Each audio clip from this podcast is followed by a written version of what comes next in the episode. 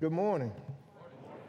It is good to have you here this morning. We are always excited at your presence and always thankful to God who allows us these opportunities to be together, ultimately to glorify Him and to praise His name. He is certainly worthy, and uh, also then to fellowship and benefit from the blessing of being together. We are in the midst of a series of thoughts. Now, I say midst, I would say that just off my head. I don't actually know if it's the middle. I don't, we're, we're in the process of a series of thoughts on the subject of change. Where we are in that, I don't exactly know, but we're making progress.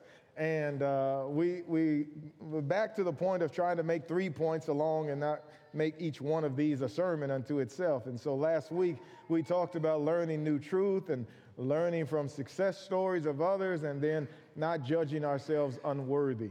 It is amazing what you and I can do to ourselves uh, and our own thinking, and we'll talk about that just a little bit. Before we go further there, we want to acknowledge the elephant in the room, and that is why change is such a challenge.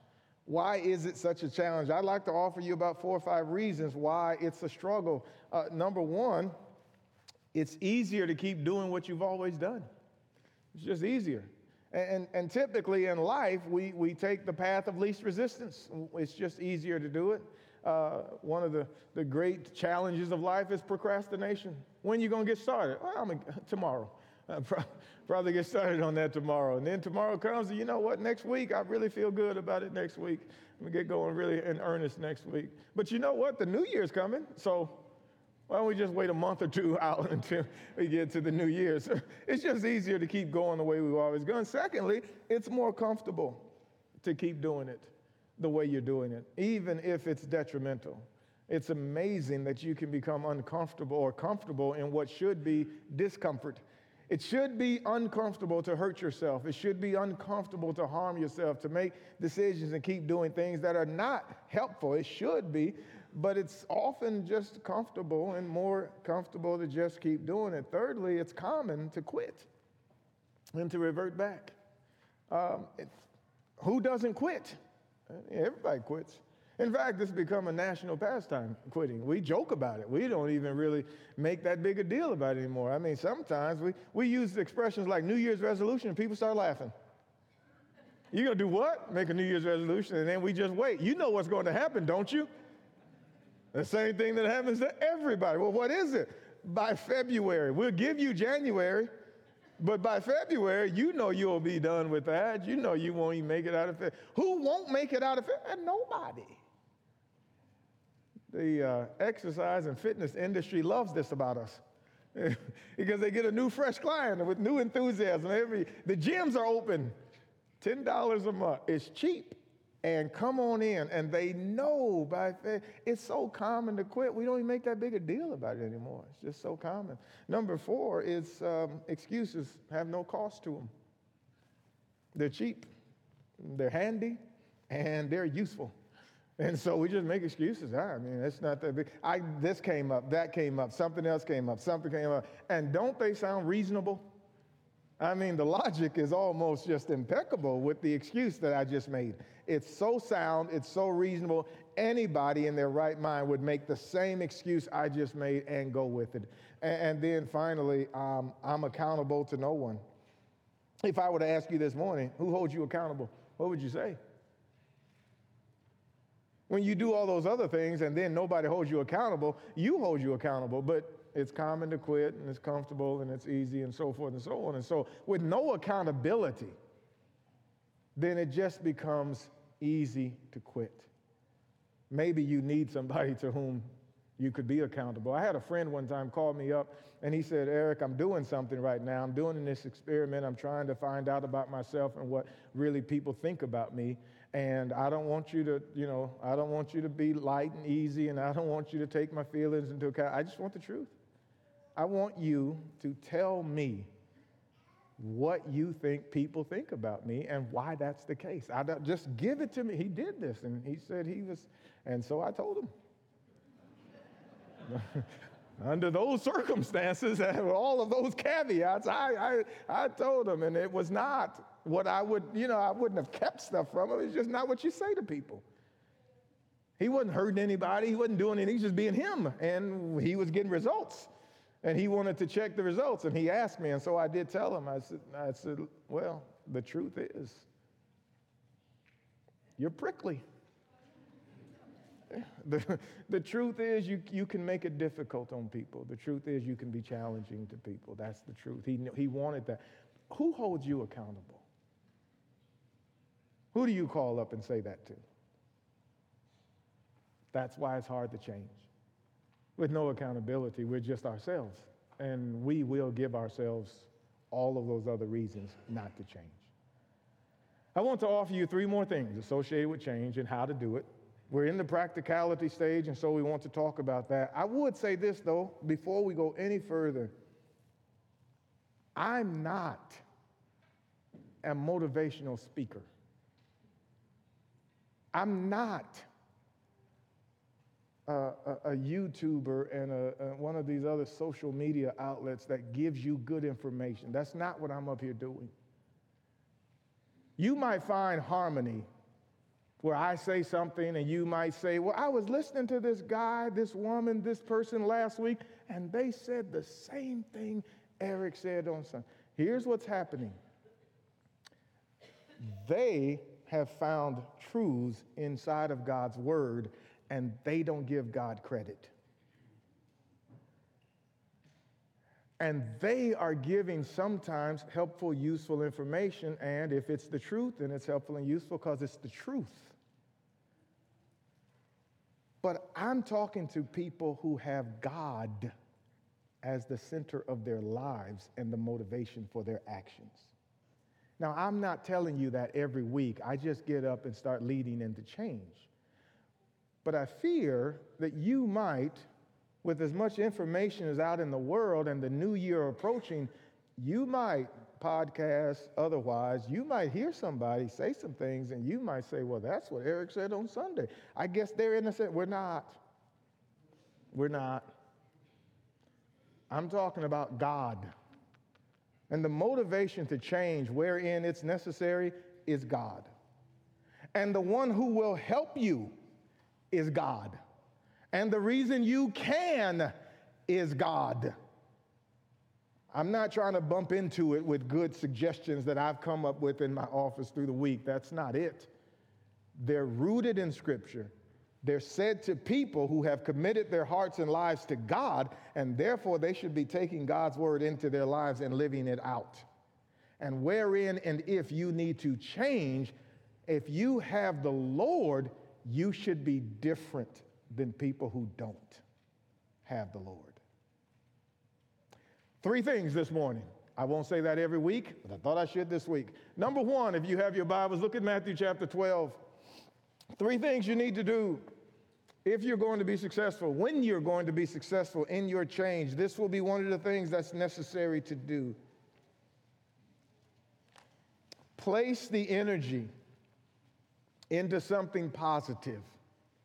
To say it another way, fill the mind, your house, with something good.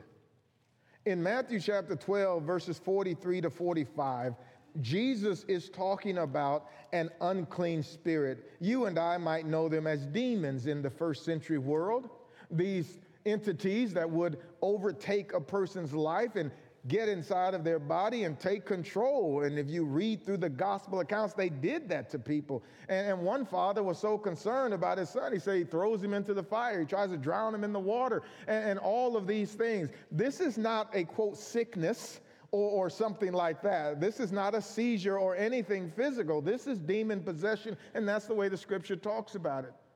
And, and part of the, uh, at least part of the reason it existed is so that Jesus would demonstrate his power over them. The Lord would rebuke them, the Lord would cast them out.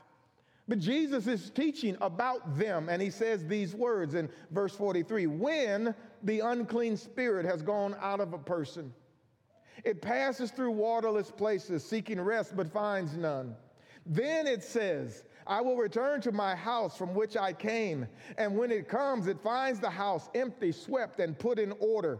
Then it goes and brings with it seven other spirits more evil than itself, and they enter and dwell there, and the last state of that person is worse than the first. So also will it be with this evil generation. Now, we're not talking about demon possession. I don't want you to think that. But we are talking about that concept of a spirit within a person the spirit of the person's mind that's wrong, the spirit of the person that needs to change. We've talked about it in terms of bondage and slavery to sin. That spirit within the person, that's what's trying to be changed. And, and in the same way, what's being said is if you change that and then you don't fill the house, that's what we mean by fill the house, the mind, with something good. Take that energy, that, that effort, all of that which you're using here for bad and needing to change, take that and now use it for good. Do something with it now.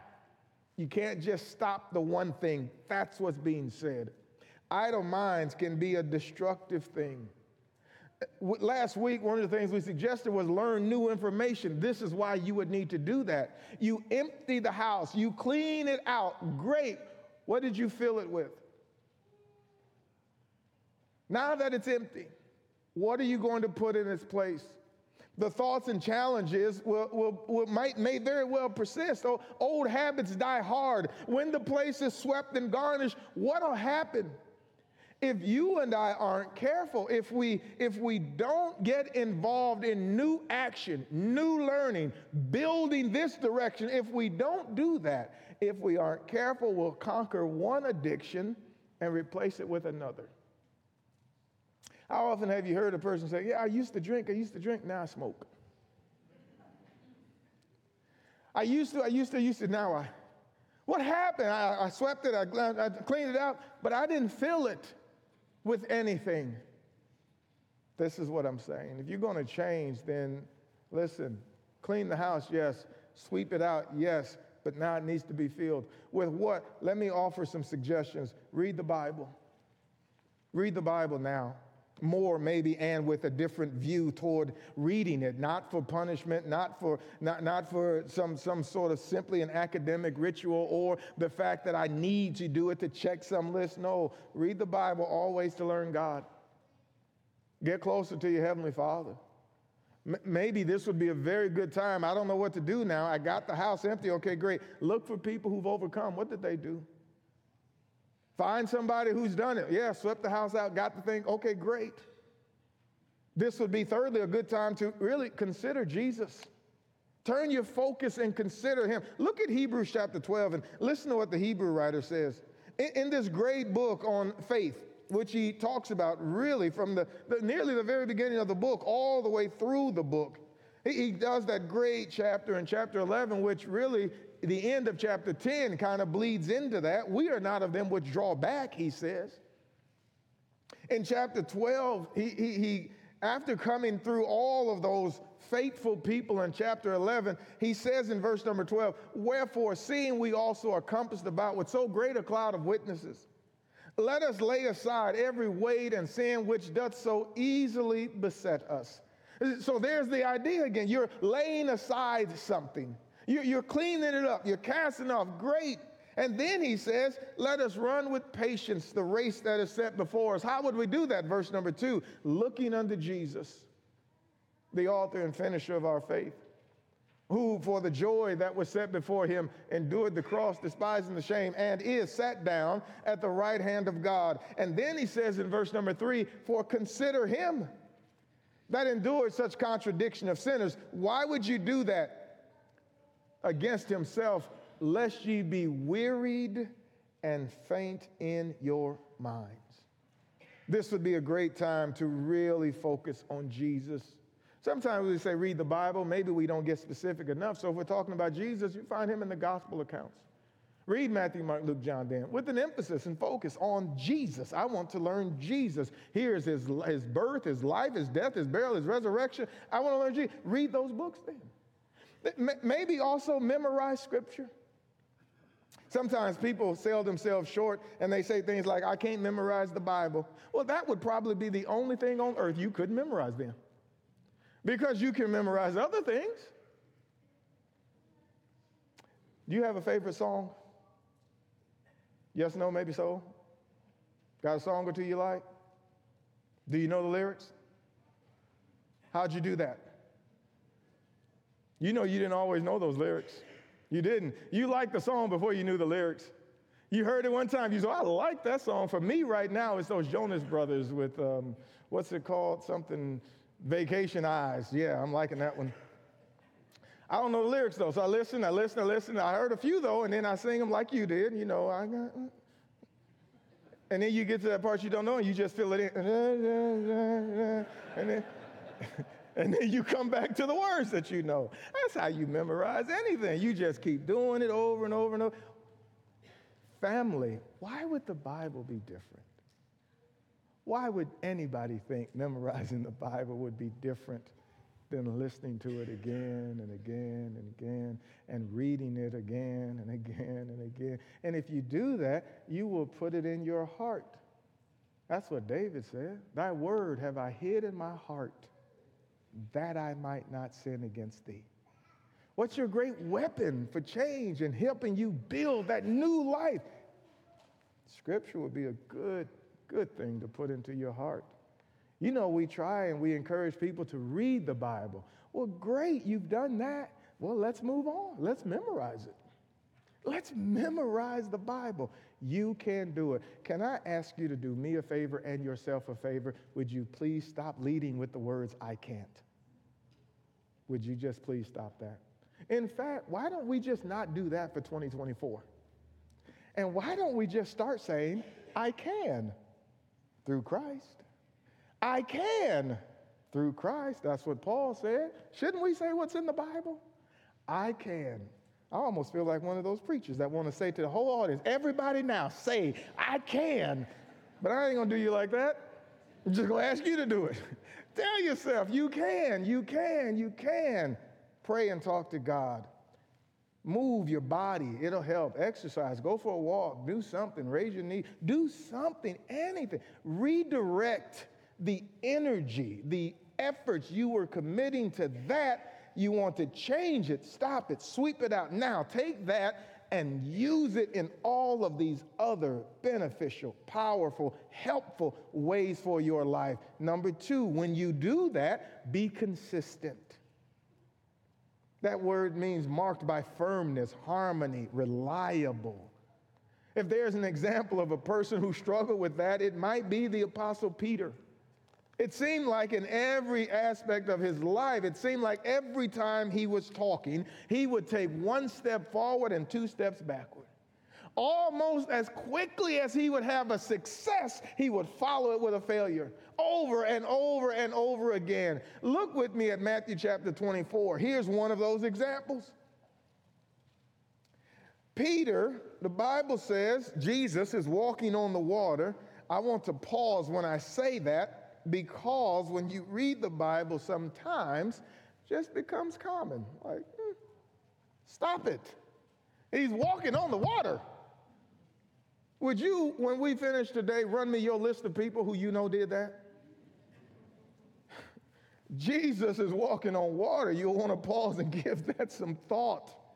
But because he is, Peter says, Lord, if it's you, this is down in verse number 28. Peter said, Lord, if it's you, command me to come to you on the water. And the very next verse, Jesus said, Come. It's no problem for him. Come. Peter then got out of the boat and walked on the water and came toward Jesus. Your list just went up one. How many people you know walked? I know at least two.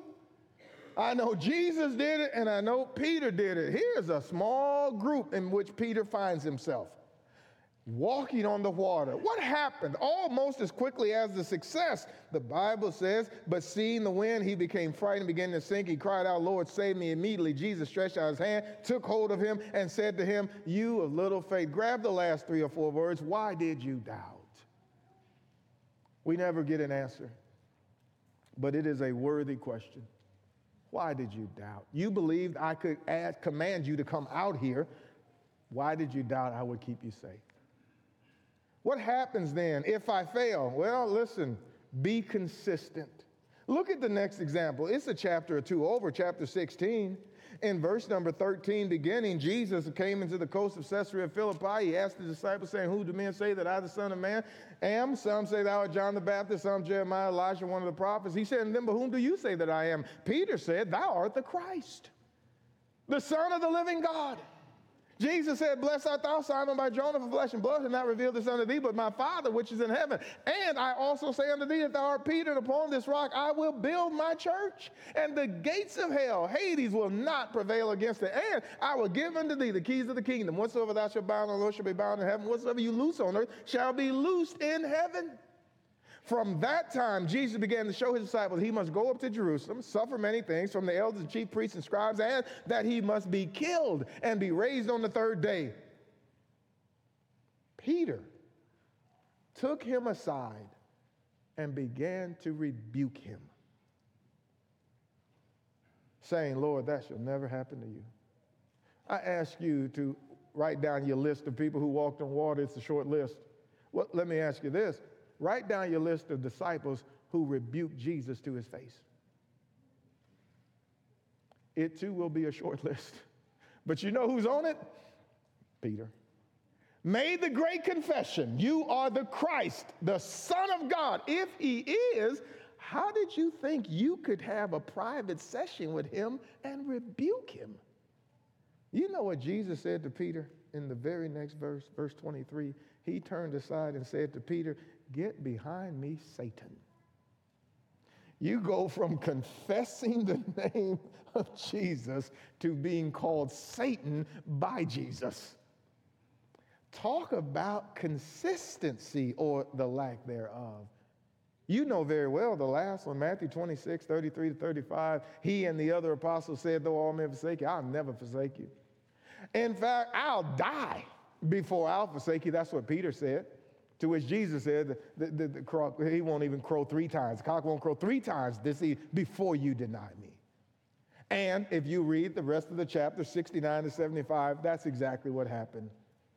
Peter, with cursing and swearing, denied even knowing Jesus. Why is it so hard to change? It's hard to be consistent. And if you will take that lack of consistency with those first three or four or five things we talked about, which is why it's hard to change excuse making, no accountability, it's common to quit. If you add those things together, what you'll find is when people fail and fall down, they often stay down. Why is it so hard? Lack of consistency. Well, how am I going to be consistent? You know, everybody takes a step forward, takes a step back. I ran good in January. That first week, I was on fire at the gym every day. I was there early. I did everything right. What happened? I fell into the same trap that everybody falls into. Life happened, time happened. I clicked the alarm to snooze one time and it blew my year. It doesn't have to blow your year. What happens if you fall down? How am I going to be consistent? I'm going to get back up when I fall down. Peter fell down, but he never stayed down. We talk about his failures. We should equally talk about his triumphs. He didn't just triumph on the front end and confess Christ. He didn't just fail when he rebuked Christ. Peter didn't just triumph when he said, I died for you, and then fail when he denied him. Peter came back to the Lord. And Peter is one of the preachers in Acts chapter 2. And Peter preaches the first sermon to a non Jewish person in Acts 10.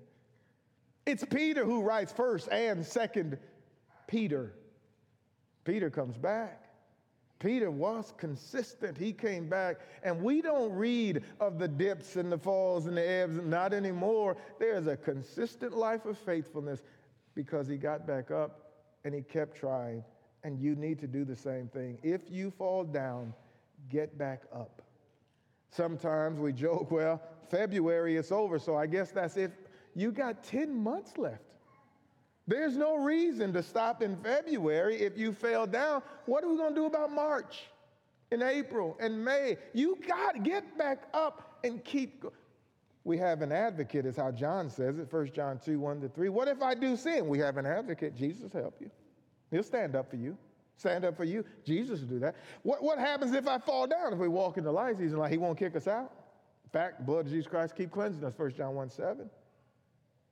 Don't allow doubt and despair and shame and, and, and just don't allow, allow anything to convince you that if you fall down, you have to stay down. The way to be consistent is to get back up and to keep trying because consistency will build the third thing, and that's perseverance. That's number three. See the benefits of perseverance. See the benefits. When you say the word perseverance, can you hear the word severe in perseverance? Can you hear that? It got me to thinking, what is the etymology of the word perseverance if the word severe is in there? Here is what, what it says it says to persist in what one has undertaken, to pursue steadily a design or course. It says it's from the 14th century. It's from Old French to persevere or perseverer. It is to continue to persevere, to endure. It's directly from Latin, perseverare, continue steadfastly or persist, from perseverus. Very strict, earnest.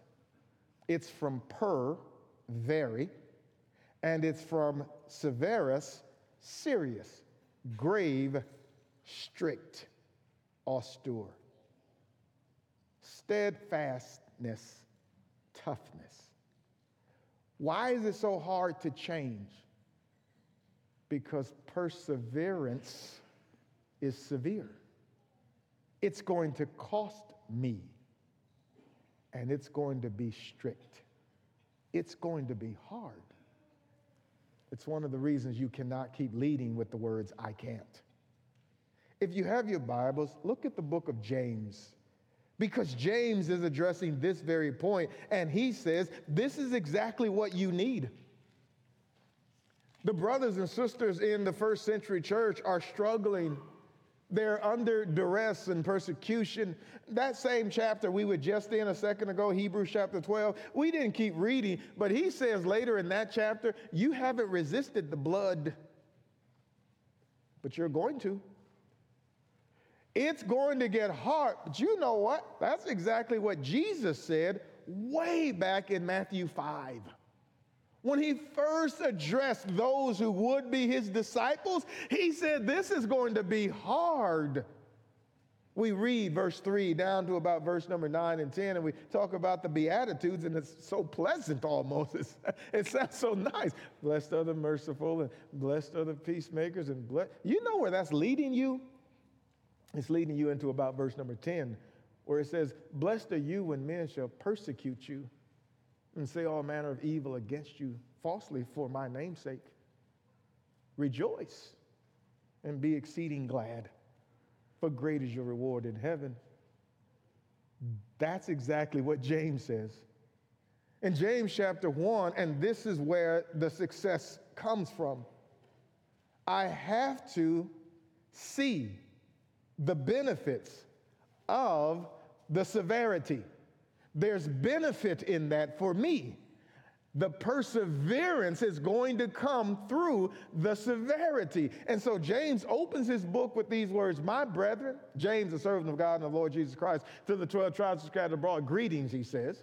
And then he says, My brethren, here's the first point consider it, count it all joy.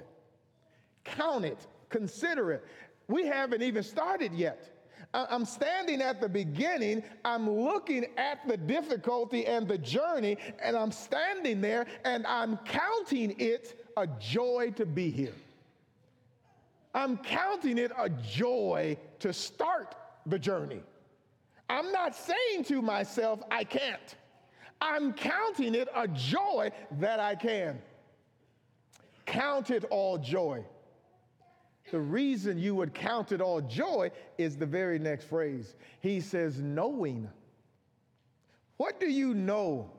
James says, knowing that the trial of your faith produces endurance. How am I going to get the endurance I need? Through the trial.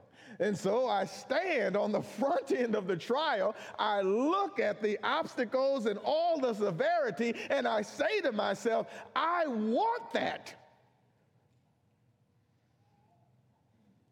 James says, if you will do that, verse number four, but let patience have her perfect work. Let that do its job. Let it work. It will do something for you if you let it work. It's not your enemy. It's not your opponent. It's actually going to do something if you let it do it. What's it going to take for me to let it do it? I'm going to have to keep going through it. The moment I stop, I don't just stop me, I stop it from working. It can no longer bless my life. Whatever benefit was going to be mine, it can no longer give it to me. Whatever I was going to get on the other side, I can no longer have it because I did not let it work. I stopped it. Why did I stop it? Well, you pick the reasons. It was hard. It was difficult. It was challenging. I actually, I told myself I couldn't before I even get started. I took three steps and then I would confirm what I believed. I knew I couldn't make it. I knew it was going to be too hard. I knew it was going to be challenging. That's why I didn't even. You're never going to get what it would be able to do for your life. This is why James says, when you arrive, count it a joy that you get to. Count it all joy when? Because if you let it work, if you let it have its perfect work, he says it will produce endurance. Slide down to verse number 12 and notice what he says there. He says, Blessed is the man who perseveres under trial. Why is he blessed? For once he has been approved, he will receive the crown of life which the Lord has promised to them that love him. Now, again, contextually, of course, we're talking about salvation. Ultimately, we're talking about well, he's going to come through this trial. He's going to be better on the other side. He's going to get what the Lord promised. He's going to get it. How is he going to get it? He perseveres. Well, apply it to you and me because we're trying to make application. How will it work for me?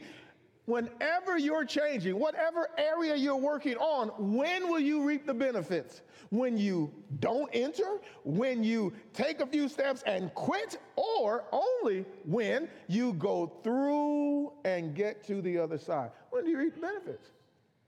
It's only after. The victory always comes, the crowning always comes after you go through. James says, in fact, this is the way God has designed the world, and this is the way it works spiritually and physically. And so James will say, turn over to chapter 5. He'll say, God has given us examples of this very thing. He's shown us how it works. We didn't read the first nine verses. We should have, could have, because there James sets up what follows, and that is they're being mistreated by rich people. The rich, he says, are they're, they're taking advantage of people. They're, they're, they're, they're mistreating them. They're not paying, doing all these things to them. And so James says, listen, don't complain, my brethren. Verse number nine. Don't complain against one another so that you yourselves may not be judged. Behold, the judge is standing at the door. Listen, Jesus has got you. That's what he said. God has got you. He's not going to leave you. You're okay. Stay in there. But right after he says the judge is at the door, notice where he pivots to in verse number 10 as an example, brethren. An example of what? Of suffering and endurance, patience. Take the prophets who spoke in the name of the Lord. Well, what did they go through? Go back and read Hebrews 11 and listen to him talk about the prophets. Prophets like Isaiah, Jeremiah, Ezekiel, Daniel, Hosea down to Malachi. Go back through and read how the prophets lived and what they went through. And if you read Hebrews 11 33, where it talks about, but others, it talks about all of these faithful people and all that they did and how God blessed them and they overcame and overcame and overcame. And then it says, now, but others, others suffered cruel mockings, others were scourged, others were sawn asunder, others dwelt in caves, others. Now, all those people also by faith but they went through. And James says, take them for an example of perseverance. We count them happy, King James language. We count them blessed. Who are the ones we count blessed? Verse number 11. Who endured. Who got the victory? Who do we look back to and say, now that Abraham, Isaac, Jacob, the prophet, that is what you, we count them happy which endure. And then he says this You've heard of the endurance of Job. Have you heard of Job? James's audience had. He says, You've heard of Job, have you? Well, that tells you that Job is real. That tells you that Job was tried and everything you read in this book is true. It's not made up, it's not fiction. James says, Listen, you've heard about Job. Well, what about Job? Go back to the book of Job and look at chapter 1. You've heard of Job. You know, for all accounts, as you read the life of Job, one of the things you'll find is Job was a faithful, righteous man. In fact, you and I might use the expression Job was good. Job, Job was as he ought to have been. In fact, that's how the Bible couches it. Look there in verse number one. There was a man in the land of Uz whose name was Job. What kind of man was he? The man was blameless, upright, and fearing God and turning away from evil. Now, that's his spiritual state. That's who Job is. What did he have? What did he look at verse 2? Job had seven sons and three daughters were born to him. Verse number three. So Job has this character. Verse one, he has been blessed with a family, a large family, 10 children, seven sons, three daughters. And Job is wealthy. Verse number three, his possessions also, which is an indication that insofar as if Job were counting, it would have been God, family, and then possessions. The possessions are thrown in with the word also. He had God, he had a family, and his possessions also. Well, what about his possessions? 7,000 sheep, 3,000 camel, 5,000 yoke, 500 yoke of oxen, 500 female donkeys, very many servants, and that man was the greatest of all the men in the east. Let me ask you this how could he get better? You and I might argue, man, that's, that's where you want to get to right there. If you could get that said about you, we would think that's when you've made it. And yet, that's the opening of the book. And here James is, thousands of years later, talking to Christians who are suffering. And he says, Listen, take Job as an example, but what are you taking? That same James says you count it a joy because if you go through it, you'll be better on the other side. You know, the point James is making is as good as Job was, he could be better. How could a man like that get better? According to James, trial severity. Because if he's tried, he will take that description and then go through the trial. Will he be better on the other side? He thought so. Look at Job 23 and verse number 10 and listen to what he says. Job chapter 23 and verse number 10, Job says, But he, with reference to God, he knows the way that I take. When he has tried me, I shall come forth. How, Job? As gold. You're going to get better? Yes. Like a refiner purifying precious metal. I'm going to improve. What's going to improve you? The trial. It's going to drop off the dross and all of the impurities, and I'm going to be better on the other side. Was he? Go to the end of the book. Look at Job chapter 42 and verse number 10.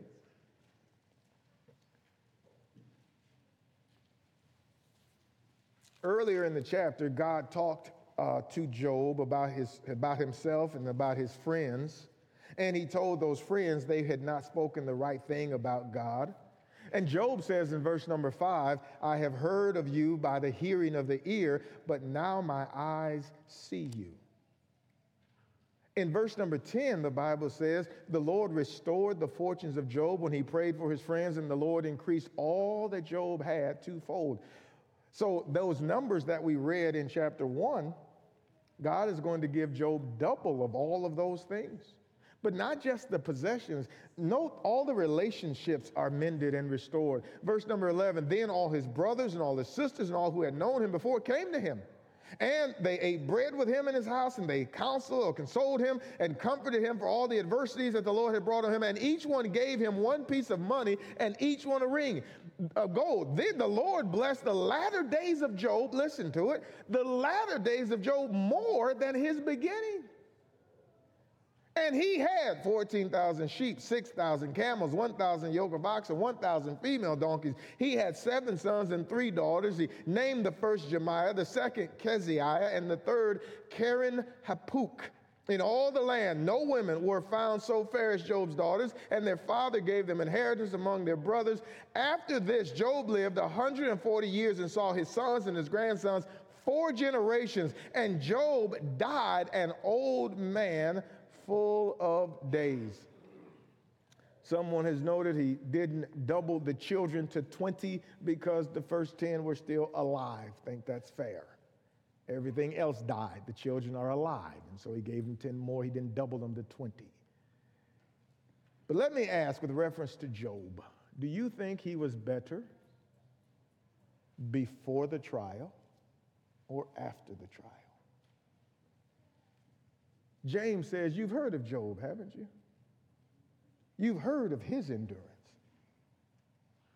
If we could talk to Job those second 140 years, I have no doubt Job would have told us, oh, after that trial, I was better on the other side. How can I change? You place the energy into something new. You fill the house. You sweep it, you garnish, you remove it, yes, but then you fill it with good things, new things, new person, new knowledge, new life. Fill it with newness. You persist in being consistent.